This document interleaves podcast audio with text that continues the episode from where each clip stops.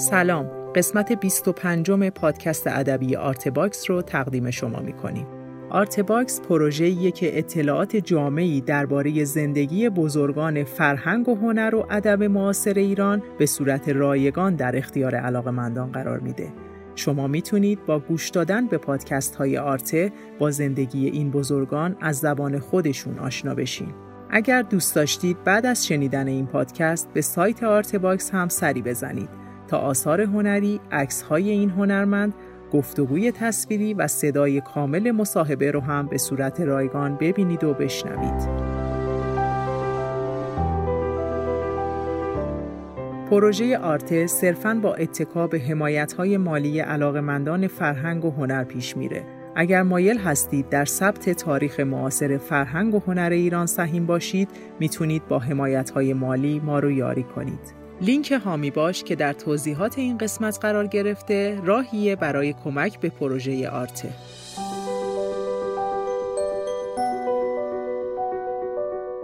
قسمت هفتم از صحبت‌های جواد مجابی که درباره خلق آثار هست رو با هم میشنویم.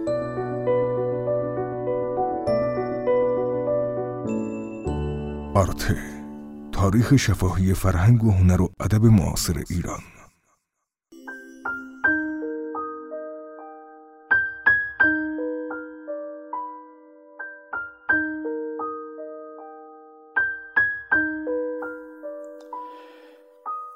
به سال روزت ناستین شادمانه. دو بار زیستم یک بار با نفسهایم با این تن بار دیگر همان زمان در جانت من. تو زندگی کرده ای مرا هم زیسته شایسته تر از خیشتن فراتر عمر دوباره همین است. در تنانگی این جهان با خیش بودن و با دیگری همان آن آسان نیست. تن می تواند خیال ها بپزد در محال. چیست تن جز ذهنی روان؟ شیرین و تلخ این جهان را بسیار در جان بیقرار تاب آورده ایم و هرچه تلخ کامی را با حلاوت لبخندت از خاطر زدوده ایم. عمرمان به تقدیس کلام گذشت و ما کلمات دهان همین هجره تیر 95 کوی نویسندگان.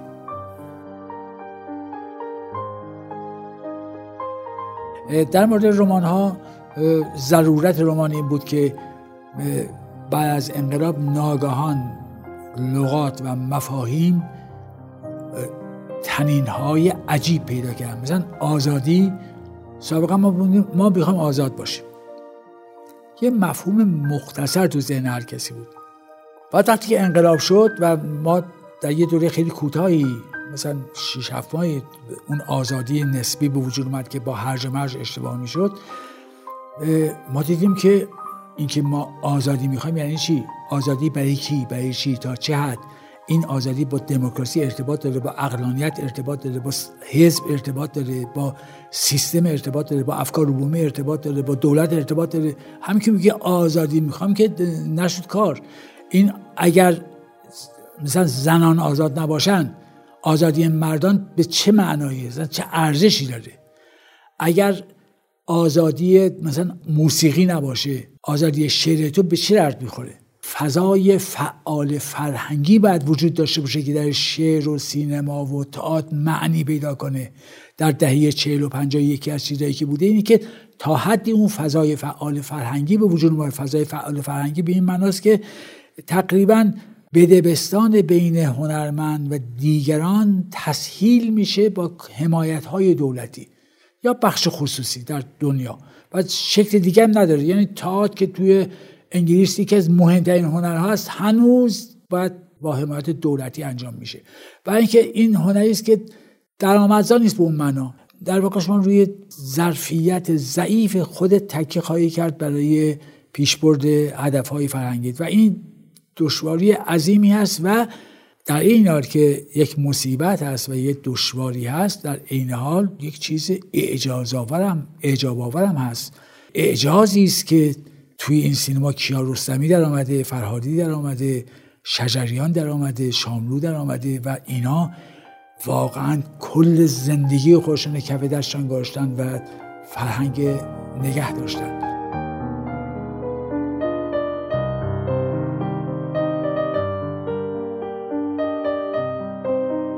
سه تا مضمون اصلی من توی رمانان دارم که یکیش خدمتتون گفتم قدرت که خود قدرت شکلهای مختلف داره. قدرت سیاسی است افکار عمومی است. قدرت اقتصادی است. قدرت معنوی است مثل عشق مثل مرگ.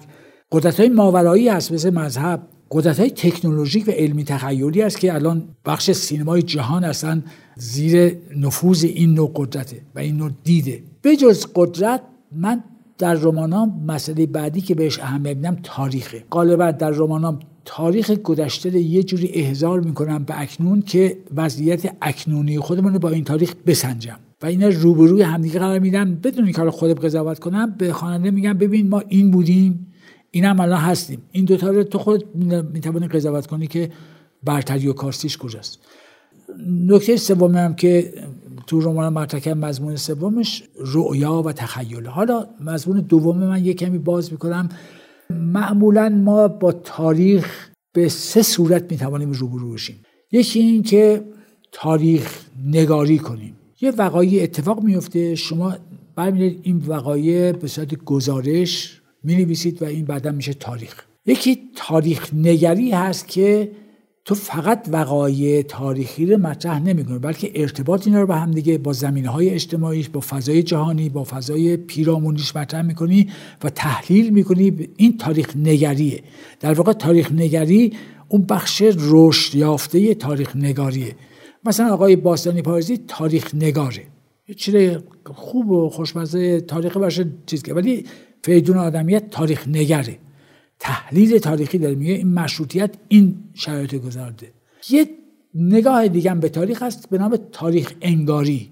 تو تاریخ به سلیقه خودت می نویسی یعنی استالین و تورتسکی کنار لنین وایسادن بعد استالین میگه این عکس تورتسکی بردارید و بر میدن این میشه تاریخ انگاری. یعنی تورتسکی نبوده اونجا کنار تاریخ انگاری جعل تاریخه. و متاسفانه تاریخی ما در اختیار داریم به دلیل اینکه زیر سایه شمشیر نوشته شده در طول تاریخ اینا غالبا قلابی و جلیان مثلا تاریخی که در دوره زندیه نوشته شده یا قاجاری نوشته شده خب پادشاه ها نظارت داشتن و اون تاریخی که نوشت تاریخ نگارای رسمی که می نوشتن مثلا امیر کبیره که رگش توی تمام فیلم زدن توی تاریخ رسمی دوره ناصرالدین هست که او بر اثر اقتحام و آماس مرد. خواهی هم شد حرف. خب این نوشته. تو بسیار از تاریخ نوشتن یکی دو تا هم نوشتن که نفهمیدیم جوری از بین رفت. یا مثلا تاریخ انگاری حتی فقط تاریخ نویسان نیستن که جعل می‌کنن. همه در شرکتن دولت ها افکار عمومی روشنفکران حزب ها مثلا ما همه می‌دانیم که من چون سنم اقتضا می‌کنه سال سیر به یاد میارم که مصدق دفته ملی کرده دیگه. حالا به کمک دیگران اما فکر اصلی مال مصدق بوده. که فکرم از یه نفر گرفته بوده ولی خب بالاخره اون اجرایی کرده. بعدا کتاب پنج استاد در اومد که روسا نوشته بودن گفتن حزب توده نفت ملی کرده. بعد اعلی حضرت همایون من گفتن ما نفت ملی کردیم. بعد انقلاب شد گفتن آقای آیت الله کاشانی بود که عامل اصلی بود که توده ها رو به هیجان درآورد اینا. حالا خدا می‌دونه که بعدا چه کسی نفت ملی کنه. آخه این که نمیشه که نفتی که ملی شده و ما می‌دونیم که کی عاملش بوده شش تا مدعی داشته باشه. این تاریخ انگاریه. و این تاریخ انگاری بسیار خطرناکه و بدا به حال ملتی که تو کتابای درسیش بخش عظیمی از فرهنگ گذشتهش نف کنه تحقیر کنه بگه این شاهان فاسد بودن این آدما عوضی بودن. این امیر هم یه آدم متوسطی بود این مصدق هم یه آدم متزلزلی بود. تاریخ از ما شروع نمیشه و به ما ختم نمیشه. تاریخ یک امر زمانمند هست که تازه خود تاریخ زیر سایه افسانه و استوره اهمیت پیدا می‌کنه و اون اسطوره ها هستن که مردم آرزوهای خودشون تو اون اسطوره ها جلوگر کردن. بعد اون آرزوها تو تاریخ یه جوری عملی شده وسیله آدم ها به هر حال این توی تاریخ این ستا مرحله وجود داره. بنابراین من تاریخ وقتی بهش تو رمان توجه کردم به هیچ وجه تاریخی نیست که مثلا تاریخ بیهقی تا حدی برای من قابل قبول ولی خب کامل نیست. شاهنامه خیلی نزدیک به اون تاریخ نگری است که ما فکر می‌کنیم. برای اینکه فردوسی عنوان یک انسان آگاه و دانا اون اسنادی که در اختیارش بوده همون رو مطرح کرده. هیچ کم و زیاد نکرده. خب، حالا اون اسناد ممکنه ایراد داشته باشه ولی فردوسی به عنوان یک تاریخ نگر بسیار دقیق اسطوره دوره پهلوانی و دوره تاریخی ما رو مطرح کرده. من تاریخ از طریق متون ادبی بیشتر پیدا کردم. یعنی حافظ وقتی میگه که عقاب جور گشوده است بال بر همه شهر این تاریخ دوره حافظه. وقتی حافظ با من شاعر میگه اینقدر دانم که از شعر ترش خون میچکید. این تاریخ اون دور است. وقتی که من می‌بینم قدرت العین ناصرالدین شامی از تو چاه این تاریخ اون دور است. وقتی قمر الملوک به عنوان یک زن میاد در اوج اختناق تو گران هتل یک دفعه هجابش برمیداره و می‌زنه زیر آواز اون تاریخ منه. تاریخ من درویش خانه تاریخ من بیحقیه تاریخ من شاهنامه تاریخ من حافظه تاریخ من شجریان. اینا هدایت. من می‌خوام تاریخ دوره رو بخوام که لازم نیست که برم دیگه مش چیزی که آقای بهرامی نوشته بخوام یا فلان آدم بنویسم. من هدایت برای من براحتی اختناق حماقت ها جهالت ها و خیزش های اصل خودش توی آثارش انعکاس داده خب البته بعد این آدم دراره بیرون از اون آثار. ولی بعد آگاهانه بخوانه تا دراره بیرون. به گمان من تاریخ تو ادبیات و هنر ما هست. تاریخ توی مینیاتور ما هست.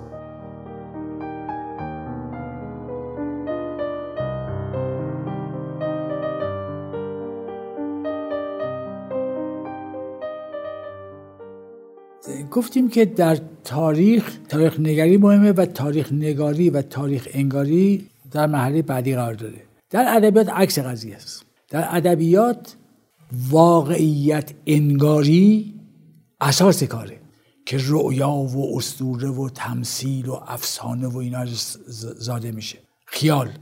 به قول مولوی میگه که تو جهانی بر خیالی بین روان. نیست وش باشد میگه خود خیال نمیشه نیست وشه نیست وش باشد خیال در جهان. تو جهانی بر خیالی بین روان. در ادبیات ما واقعیت انگاری می‌کنیم. ما در برابر واقعیت بیرونی یک واقعیتی هنرمند تو ذهنش می‌سازه که همتراز اونه. در واقع به این دلیل میگن خالق هست. همجوری که خدا خالق طبیعت و هستی هست انسان هم خالق این فضا هست. کافکا خالق یه فضاست. بنابراین واقعیت انگاری اهمیت زیاد داره. واقعیت نگری هم البته بد نیست که همون واقعیت نگری در واقع نوعی رئالیسم است. حالا رئالیسم هر کس یه جور می‌دونه ولی واقعیت انگاری در واقع سورئالیسم و مکاتب بعد از مثل اکسپرسیونیسم و داداییسم این قضیه.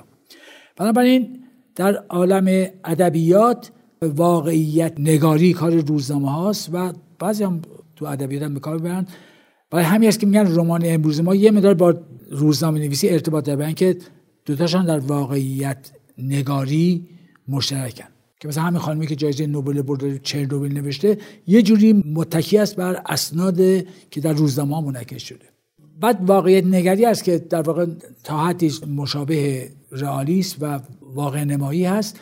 واقعیت انگاری اون چیز که شخص ابداع می‌کنه یک واقعیت جدیدی پدید میاره اگر در تاریخ این قضیه چیز بی ربطی است در ادبیات مهمترین مسئله است. و خود من در واقع خیلی به واقعیت انگاری معتقدم. همیشه داستانهای من در درجه مبتنی بر تخیل هستن ولی ریشه های این تخیل تو واقعیت. در واقع من در یه جایی گفتم که شعر من شعرهای دوره دوم من بیشتر اونجایی که دیگه از مسائل دوره اول که مسائل احساساتی و بعد مسائل شخصی و بعد مسائل مبارزاتی بوده بعد دوره دوم یک نوع من به سورالیسم اجتماعی توجه کردم. سورالیسم اجتماعی به معنی است که تو در این حال که پرواز بینی ذهنته به یه نحوی شکلهای اجتماعی هم درش دیده میشه.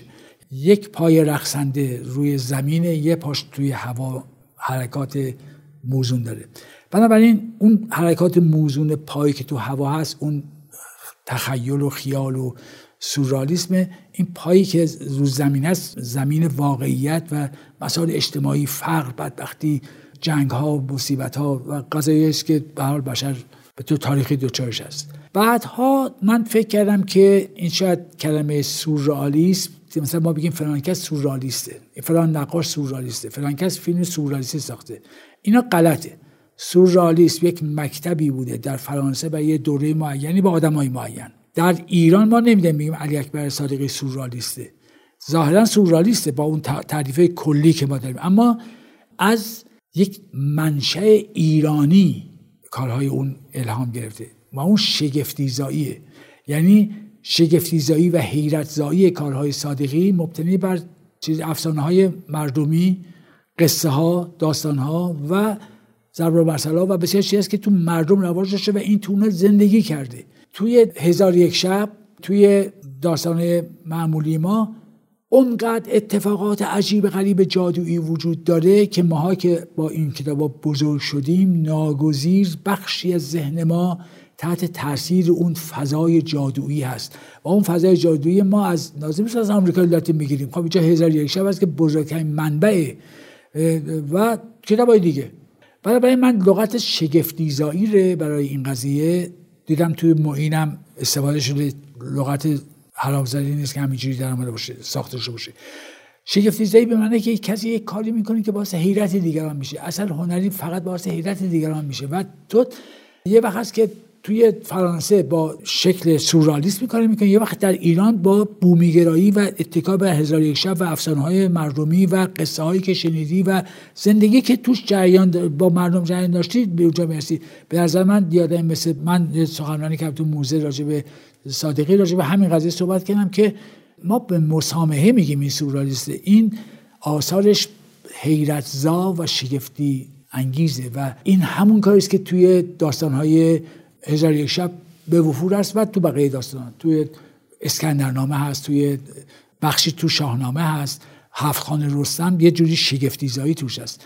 اساس کار مدرن هستن برای اینکه شما یه بار با کیارستمی صحبت می‌کردیم گفتم تو معیار چیه برای این تابلو اینا؟ گفت من جوری تابلو یا عکسی یا تابلویی که برم و اون منو میخوب کنه اون کار خوبه. برای که این همه من راجع به این قضیه فکر کردم خواندم دیدم این حرفا این داره من میخوب کرده. این یه چیزی باید توش باشه که من به حیرت انداخته. این حرف مثلا من دیدم که نمایشنامه‌نویس معروف آمریکایی به من گفت گفت که ما تا حیرت نکنیم از یک اثر هنری متوجه این نمیشیم که در اون چه لایه هایی وجود داره و اصلا کنجکاو اون نمیشیم. حالا البته خب مثلا تو شعر که با موارد زیاد داریم به هر حال من همیشه توی رمان خودم مسئله شگفتیزایی برام مهمه و خیال برای من در واقعیت ارجهه برای اینکه واقعیت اون چیز که آدم می‌بینه ولی ما عادت کردیم روی سنت فرهنگی خودمان که این چیزی که می‌بینیم پشتش هم بتوانیم ببینیم. حالا البته مثلا روشی که من دارم با روشی که سعادی داره دقیقا برعکس یعنی سعادی داستانش اول از یک واقعه شروع می‌کنه یک گزارش شروع می‌کنه بعد میره تو فضای سورالیستی. من از فضای سورالیستی شروع کنم میام تو واقعیت. یعنی مثلا من یه فضای توی ایالات نیست در جهان یه فضای ساختم که یه آدمی هست که در اونجا آدم ها نادیدنی هستن. یه دنیای نادیدنی هست که توی این دنیای ما هست ولی ما اون نمی‌بینیم. بعد اون دنیا روح همین دنیاست. یعنی تو اون دنیا ظلم میشه بیداد هست جنگ هست. فشار هست خفقان هست اعدام های بی جهت هست. اما تو اون جهان نامریه تو جهان مرئی ما همش خوبه الحمدلله. توی اون جهان نامرئی اون اتفاقات میفته و مثلا من دیدم یه خواننده مثلا برای من نوشته بود که این جهان نامری که همین جهان مرئی خودمون یعنی می‌گیرن دیگه. یعنی اینجوری نیست که طرف مثلا گیج بشه. برای اینکه ما با تمثیل و استعاره زندگی کردیم. هیچ وقت نگذاشتن ما با هم سریح باشیم. نه فقط دولت ها بلکه به طور که افکار عمومی نرشه. من از این نفر خوشم نمیاد. قادر نیستم بهش بگم آقا من یا خانم من از تو خوشم نمیاد. مثلا نمی‌خوام با تو رفت آمد داشته باشم. هی میپیچنم هی میگم که شما چه آدم خوبی هستید اما مثلا من امروز کار دارم یا فلان یا مریضم یا بخوام برم سفر. یه جوری مثلا بخوام اون نبینم. یک کلمه است آقا من نمی‌خوام شما رو ببینم. به همین راحتی و تمام میشه میده. و ما هی ما چینیا هندیا همه این مصیبت داریم که همه چی میپیچینیم پیچیده می‌کنیم اون طرفش نگاه می‌کنیم ابعاد دیگرش می‌بینیم بعد دوچار توهم میشیم. و اون توهم بیماریه دیگه. دیگه از یه جایی به بعد این پیچیدگی ذهن نیست و این درک لایه های گوناگون یک اثر ادبی نیست بلکه توهمه. مثلا یارو چش بده کسی بهش توجه نمی‌کنه. این نمیگه شعر من بده. میگه این مردم نمی‌فهمن شعر بنه خب این که نمیشه که. بعد وقتی تعداد زیاد آدم میگن ما می‌دونیم شعر چیه ولی شعر تو بده میگه شماها در توطئه سکوت می‌خواید در مورد من چیز کنید. من یه یادداشت نوشته بودم که یه نفر گفت که در مورد آثار من توطئه سکوت شده. من نوشتم که کاشی خودتم در این توطئه سکوت شرکت داشتی. اصلا نمی نوشتی حالا قرض اینه که رؤیا و تخیل یکی از مضمونهای اساسی رمان منه و من در اون دنیای رؤیایی تمام اون چیزهایی که ممکنه که جلوش گرفته بشه و نظرن اون حرف زده بشه ناگزیر از طریق اون رویا و اون تخیل و اون تمثیل عرضه می‌کنم. خب ولی بعضی مدل منحرف میشه ادبیات. ادبیات به طرف یک نوع پیچیدگی زائد میره. الان یکی از مشکلات بزرگ ادبیات جوانای ما این است که اینها حرفهای بسیار خوبی دارن و دقیقی دارن و درستی دارن. اما هیچ کدام از اونها گفتنی نیست و شنیدنی نیست. ناگزیر اینا هی میپیچنن قضیه ره کسی هم نیست که این شرط دگرگون کنه یا مثلا کمک کنه. و این جوان در تنهایی خودش دچار یک نوع توهم میشه که توهم تو ادبیات خطرناکه. تو ادبیات تخیل و تفکر اهمیت داره. اما توهم همسایه ایناست. اون توهم اگر بیاد تو بیماری خودت میگی اما فهمیده نمیشه. برای اینکه پایه نداره. در که تخیل پایه داره. ما نباید خودمون توی دنیای بنگیا بیاندازیم و توهم عجیب غریب بیاندازیم ما باید با واقعیت روبرو بشیم برای اینکه راه حل پیدا کنیم عوض کنیم. ما ناگزیر تو این جهان مادی هستیم. و این جهان مادی رو ناگزیر باید دگرگون کنیم. و برای تمام آثار هنری باید کمک کنن که ما به این به درک این ناسازگاری جهان برسیم.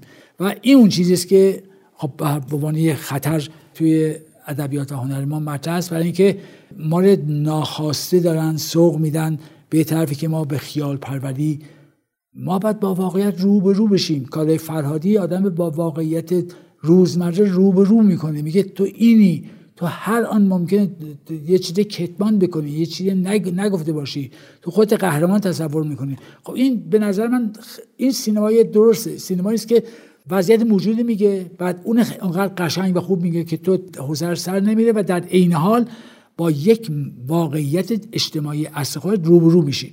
اینی که من ببرن توی یه مش فانتزی و توی یه مش چیزهای عجیب غریب حالا گیرم که خیلی هم شیک و عالی باشه یه چیز یه ایرادی توش هست. حالا.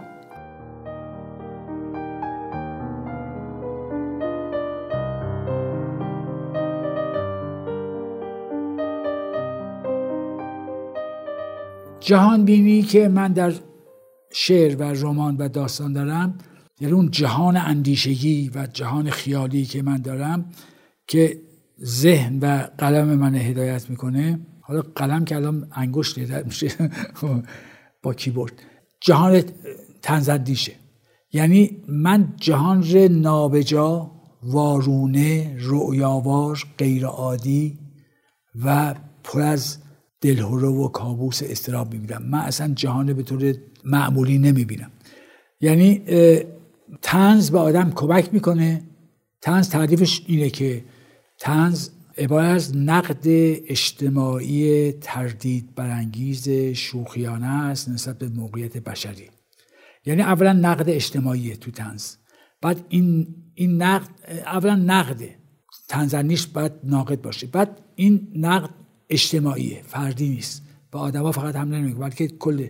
بعد تردید برانگیزه. طور میگه که اون چی که الان هستی ممکنه این اونطوری نباشه که تو فکر می‌کنی. ذهن تو و دید تو و تربیت تو اینه اینجور می‌بینه. ممکنه یه جور دیگه باشه. این تردید برانگیزی یکی از عناصر تنزه که نابجایی آدم حس می‌کنه وارونه بودن قضایی رو حس می‌کنه دگرگونی حیرت جهان مطرح می‌کنه. نقد اجتماعی تردید برانگیز حتما هم شوخیانه باید باشه. اگر توش عنصر کمدی نباشه و عنصر تراژدی نباشه در واقع تنز شکل نمی‌گیره. بنابراین ترکیبی از تلخند یا گریه و خنده یا فاجعه و چیزای مفرح توی تنز باید باشه. اینها همش موقعی اهمیت داره که راجع به موقعیت های بشری صحبت بشه. یعنی این جهانبینی به موقعیت بشری قابل پیاده شدن باشه. و خب این برداشتی که من دارم این با اون شوخی با متایبه با فکاهیات با کمدی های ارزان با اینا متفاوته این نوع نگاه. مثلا سنایی مولوی عطار هدایت اینا همه با این نگاه نگاه کردن. نقد کردن نقد اشتباهی کردن به نهادهای موجود قانع نبودن. می‌گفتن میشه دگرگون کرد با انقلاب دگرگون کرد تغییر داد سیستم نهادها سازگار وضعیت. لحنش تیبت آمیز شوخی داشتن که سعدی میگه که من این داروی تلخ به شهد تنز آغشته کردم که قابل تحمل باشه. چون اون دنیایی که تنزندیش مطرح می‌کنه دنیای خیلی تلخیه. دنیای کافکا دنیای کامو دنیاهای تلخی دنیای سار دنیای کسانی از کالوینو. حتی حالا قدماشو بگیم مثلا سروانتس. دنیای تلخی اون با شوخی اون تلخی ها رو یه روپوش فریبایی روش کشیده. اینها با طرح مسائل تنظامیز می‌خواستن فاجعه زندگی بشری رو با یه لحن سبکی به دیگران القا بکنن برای تغییر موقعیت. یعنی تنزنیش در نهایت به یک انقلاب دائمی معتقد است و معتقده که در هر حدی از حکومت باشی و یا اجتماع باشی یه محله بعدی وجود داره که تو می‌توانی به اون برسی. مثلا یه وقتی ما فکر میگردیم که خوش به حال سوئیسیا کاش که مثلا ما مثل سوئیسیا بودیم. بله خب ما متفاوتیم با سوئیسیا. ما مشکل با یه چیز ولی خود سوئیسی هم مثلا نویسنده سوئیسی هم اونم از جامعه خود ناراضیه و یه چه دیگه پیشنهاد می‌کنه. خود فرانسوی هم که یه وقتی مثلا برای ما اینا قبله آبال بودن که در دهه سی و اینا که مثلا فرانسوی ها آمریکایی ها خیلی خوبن اون موقع اونا نقد داشتن نسبت به اون جامعه می‌خواستن جامعه دگرگون کنن. رویای آمریکایی مسخره می‌کردن یا مثلا بسیار سرمایه‌داری مسخره می‌کردن یا نقد می‌کردن. حالا مسخره نیست بلکه ارزیابی تنظامیزه یک انقلاب مداومی و یک تقیان مداومی باید در هنرمند باشه و من بهش معتقدم و این تو جهان بینی یه هنرمند باشه. اگر هنرمندی به جایی برسه که از کار خودش راضی باشه و خوشنود باشه که من این کار انجام دادم وظیفه من انجام دادم این همونجا وفات کرده. دیگه بلکه دائما بعد دیگه اون که من ساختم خب این کار کردم. حالا من امروز چی باید بسازم برای آینده؟ و برنامه داشته باشه که برای آینده چیکار کنه؟ هر وضعیت بشری که هست فکر کنه که یه وضعیت بهتری هم وجود داره و بعد به اون وضعیت برتر برسه. قانع نباشه به وضعیت موجود. کسی که به وضعیت موجود تندر میده و از یک مدتی تملقگوی قدرت های اون جامعه قرار می‌گیره. تو باید مرتب فکر کنی که میشه دگرگون کرد قضایی و این دگرگونی رو اصلا جز جهانبینی نویسندگان باید باشه که انقلاب مداوم ذهنی داشته باشن و تقیان علیه خودشان علیه وضعیت موجود برای بهبود زندگی عمومی نخورشان برای بهبود زندگی عمومی اینها باید دائما مردم به شیوه دیگرگون کردن زندگی وادار کنن و به فکر وادارن به هر بخش اعظم جهانبینی من بر اساس تنزه و چیزی بودی که من از سال 46 تا حالا توی آثار خودم مطرح کردم که حالا در یه جایی با تفسیر بیشتری شهر خواهم داد. بجز تنزندیشی یکی از چیزایی که برای نوشتن برای من مهمه و یه جوری این من وادار به نوشتن می‌کنه کشف خیشتنه.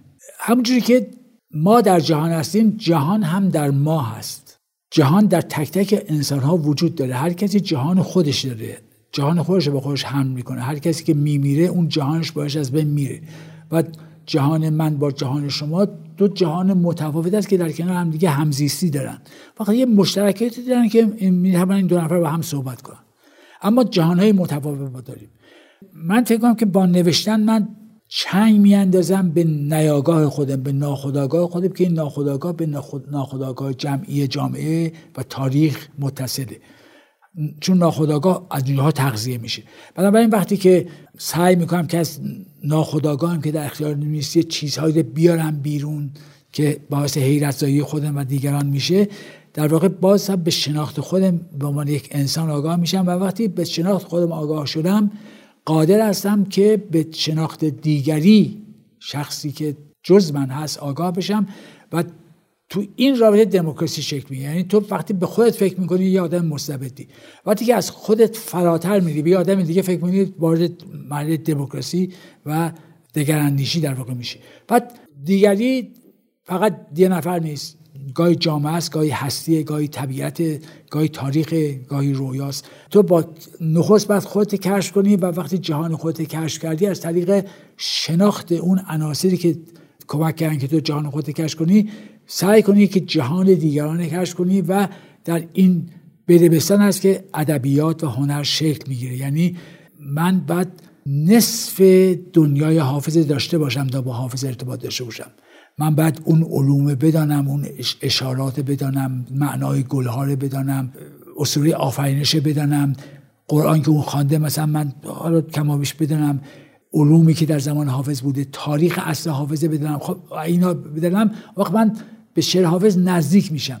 یعنی اینطوری است که با نزدیک شدن به دیگری تو بایستی به هر حال کنجکاو باشید که اونو بشناسی. و یکی از کاری که رمان نویس دادن این است که مثل یه روانکاو عمل می‌کنن. به مردم که نگاه می‌کنن سعی می‌کنن تا عمق روح اونا برن جلو. و اینکه اگر نتوانن برن جلو که نمی‌دونن شخصیت های خودشون به این خوبی بسازن. یادم مثل بالزاک مثل یه روانکاو آدم ها اصلا عرض کرد آدم مثل داستایوسکی اصلا کل روانکاوی مدرن به گرد پاش نمی‌رسه در شناخت آدم ها. برای اینکه این آدم از خودش فراتر رفته به دیگری فکر کرده اندیشیده و اون در اون شرایط دیده و در حالات مختلف اون تصور کرده و اونقدر راجبش فکر کرده که از اون به عنوان یک موضوع قابل بحث و قابل فکر کردن یه شخصیت ساخته. و بنابراین ادبیات به ما کمک می‌کنه که ما جهان خیشتن بشناسیم و جهان دیگری بشناسیم و در ارتباط بین خودمان و دیگران و انتقال جهان خودمان به جهان دیگران باعث که اونام دنیاشان به این دلیل قرینتر بشه و اونام دنیای خودشون بتونن منعکس کنن منتقل کنن به دیگری. و ادبیات در واقع یک جور یک زنجیرهایی که به هم دیگه متصلن حلقه های زنجیری به هم دیگه به حرکت در میاره. یه نفر به حلقه اول کمک می‌کنه حلقه اول به حلقه دوم رودکی وقتی میگه این جهان پاک خواب کردار است. آن شناست که دلش بیدار است. میگه دل آدم بیدار باشه ذهن آدم که کار کنه می‌فهمه این جهان عین یک خوابه. خب این حرف حرف کمی نیست. چرا این گفته این جهان مثل یک خوابه؟ تو دقت می‌کنی می‌بینید مذاهب هم یه جوری اینه گفتن تو فلسفه هم یه جوری این گفته شده. بعد یه عده میگن ما این دنیا رو انگار با خیال خودمون داریم می‌سازیم. این جهان خیالی ماست. یعنی خیال ما مسلط میشه بر جهان. حال این حرف کمی نیست. این جهان خواب کردار از رورکی میاد تا زمان ما. ما دوباره بهش فکر می‌کنیم که آیا واقعا خواب کردار یا نه؟ و اگر خواب کردار هست چجوری میشه این جهان خوابیده مثل نیما بیدار کرد؟ با زنگ ناغوس یا با سرای خروس یا بانگ آزادی با چی این جهان خواب کرده میشه به حرکت واداشت؟ خب به هر حال ادبیات اینجور حلقه هاش به هم متصلن و هر کدام از ما به دیگری تکیه داریم و به متنها تاکید هر متنی به متنهای دیگه وابسته است. اینی که چه کتابی روی تو تاثیرگذار چه آدمی روی تو تاثیرگذارش اینا حرفای خیلی کلیه.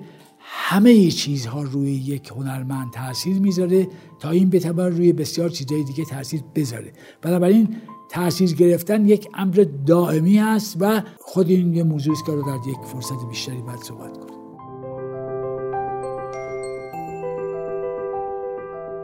خیلی ممنون که وقت گذاشتید و پادکست ما رو شنیدید. در قسمت بعد جواد مجابی درباره آثار پژوهشیش برامون صحبت می‌کنه. امیدوارم که قسمت بعدی رو هم دنبال کنید. تهیه کننده پروژه فخردین انبار تولید پادکست زهرا بلدی و پرهام وفایی. همکاران این قسمت حسین سلامت پرهام وفایی و حسین راستی. متن خلاصه پادکست شکیبا شخصی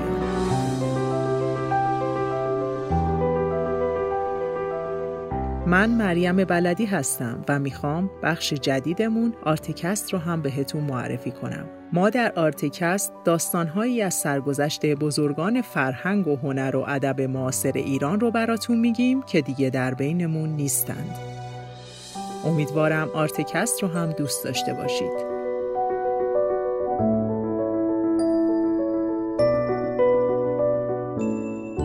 وبسایت ما artebox.ir